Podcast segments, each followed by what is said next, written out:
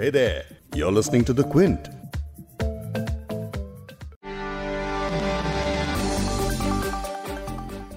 Police की custody में मौत या फिर कोट अनकोट हत्या के कई गंभीर मामले हमने पिछले कई सालों में देखे हैं। इसी साल तमिलनाडु के टूटीकोरिन में एक बाप और बेटे की पुलिस कस्टडी में मौत हो गई। उनसठ साल के जयराज और उनके इकतीस साल के बेटे का कसूर सिर्फ इतना था कि उन्होंने कोरोना लॉकडाउन में तय समय के हिसाब से अपनी दुकान का शटर नहीं गिराया था। इसी आरोप में पुलिस ने दोनों को गिरफ्तार किया और थाने में रात भर जमकर पिटाई की गई, जिससे दोनों की मौत हो गई। इस मामले के बाद कई ऐसे ही मामले सामने आए हैं और हमेशा की तरह कुछ दिनों तक सोशल मीडिया में क्रांति चलाई गई, फिर हमेशा की तरह सब शांत हो गए।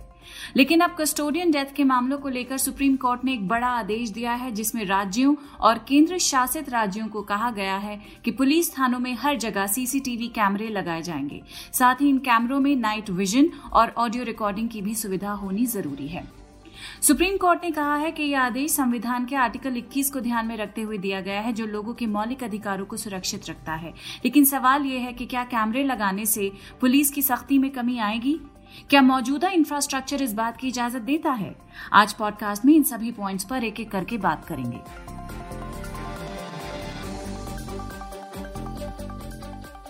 क्विंट हिंदी पर आप सुन रहे हैं बिग स्टोरी हिंदी। मैं हूं फबीहा सैयद। पॉडकास्ट में आगे सुनिए डॉक्टर विक्रम सिंह को, जो कि रिटायर्ड आईपीएस अफसर हैं। आप उत्तर प्रदेश के डायरेक्टर जनरल ऑफ पुलिस रह चुके हैं और अब एक जाने माने एजुकेशनिस्ट हैं।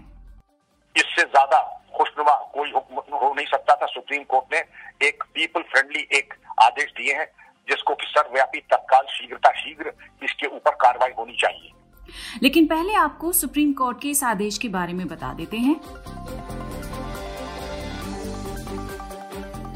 आदेश के मुताबिक देश के सभी पुलिस स्टेशनों और सीबीआई, नेशनल इन्वेस्टिगेशन एजेंसी और एनफोर्समेंट डायरेक्टरेट समेत जांच एजेंसियों को नाइट विजन और ऑडियो रिकॉर्डिंग के साथ सीसीटीवी कैमरे लगाने चाहिए।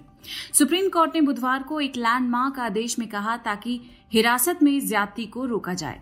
सुप्रीम कोर्ट ने कहा कि इन कैमरों को पुलिस स्टेशन के प्रवेश और निकास बिंदु, lockup, corridors, lobbies, reception areas, sub inspector और इंस्पेक्टर के कमरे, रिसेप्शन और बाहर के वॉशरूम में लगाया जाना चाहिए।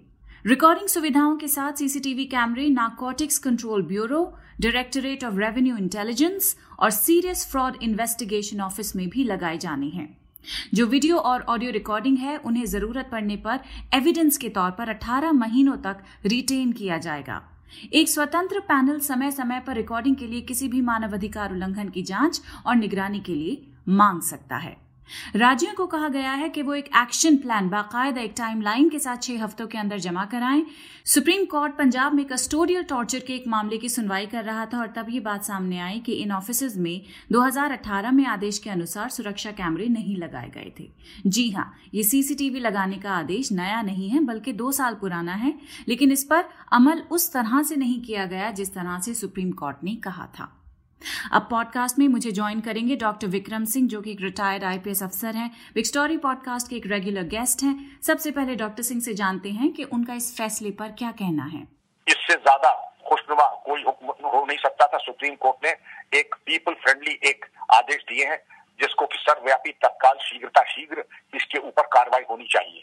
कार्रवाई इसलिए भी होनी चाहिए क्योंकि टूटीकोरिन में पिता पुत्र की जिस प्रकार से निर्मम हत्या की गई, थानों में महिलाओं के साथ बलात्कार, वीकर सेक्शंस के साथ रिश्वत की मांग और पेशकश, इनलीगल डिटेंशन थानों के अंदर, नाजायज तरीके से मारपीट और इस तरीके का अमानवीय व्यवहार जो जिसकी आम शिकायतें हैं वो तो दूर होंगे ही, लेकिन जनता के साथ भ्रष्टाचार की जो शिकायतें हैं उस पर भी प्रभावी अंकुश लगेगा।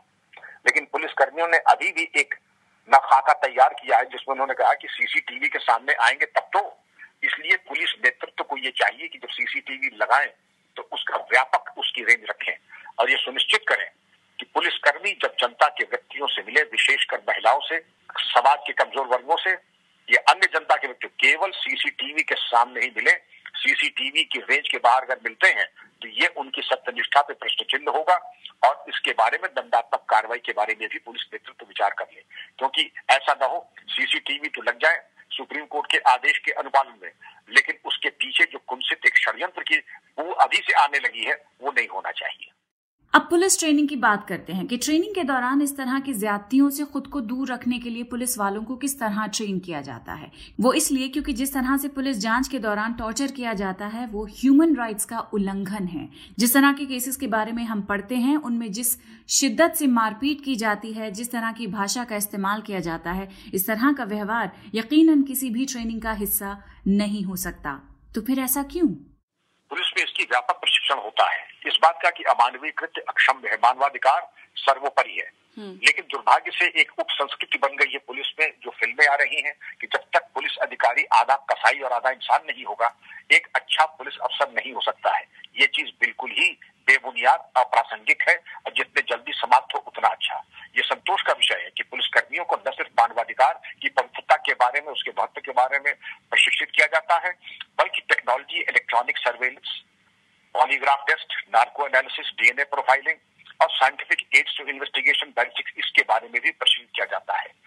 मैं समझता हूँ जो रिक्तियां लगभग तीस प्रतिशत है उनको दूर किया जाए, पुलिसकर्मियों को अवकाश दिया गया जिससे कि अवसादग्रस्त होकर के अपना अवसाद जनता के ऊपर न उतारे, और तीसरे उनको छुट्टी, अवकाश और आराम की पूरी सहूलियत दी जाए और प्रशिक्षण ऐसा दिया जाए। एक प्रशिक्षित पुलिस बल कभी भी आरोपी को पूछताछ के दौरान स्पर्श भी नहीं करेगा, मारना तो बहुत दूर की चीज है। ये केवल अप्रशिक्षित पुलिस बल होता है जो अपने प्रशिक्षण के अभाव और अपनी कुंठा जनता के ऊपर उतारता है, जो कि अक्षम्य है।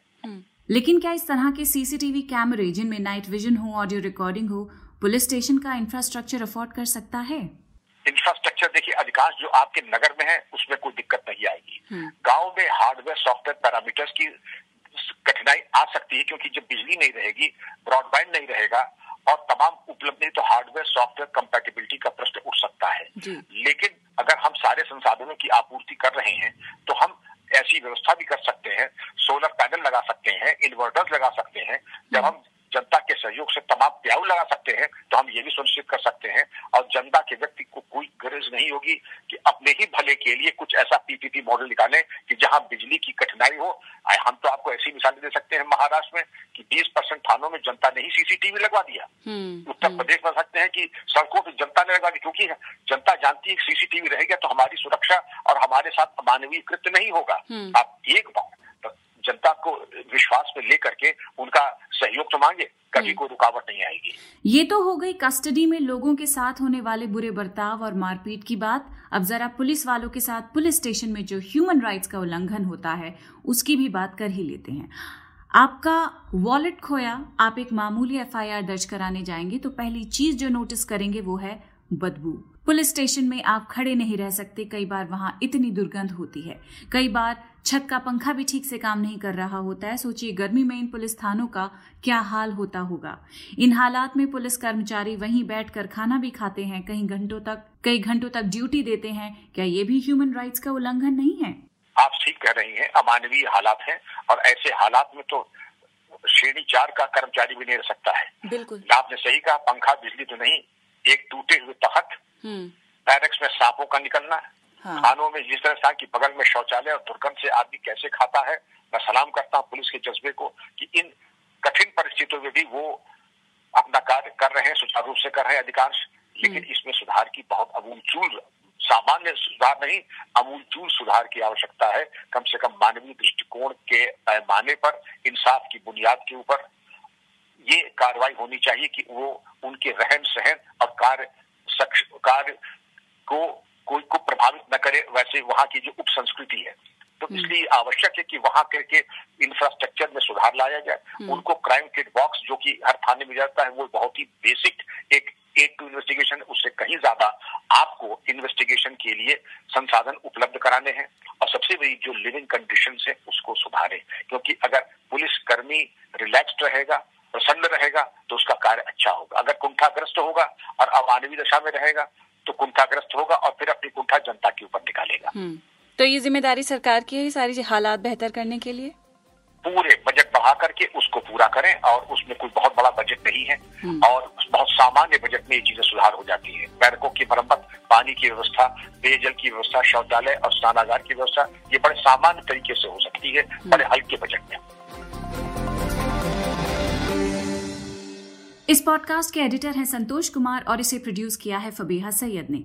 अगर आपको बिग स्टोरी हिंदी सुनना पसंद है तो क्विंट हिंदी की वेबसाइट पर लॉग ऑन कीजिए और हमारे पॉडकास्ट सेक्शन का मजा लीजिए।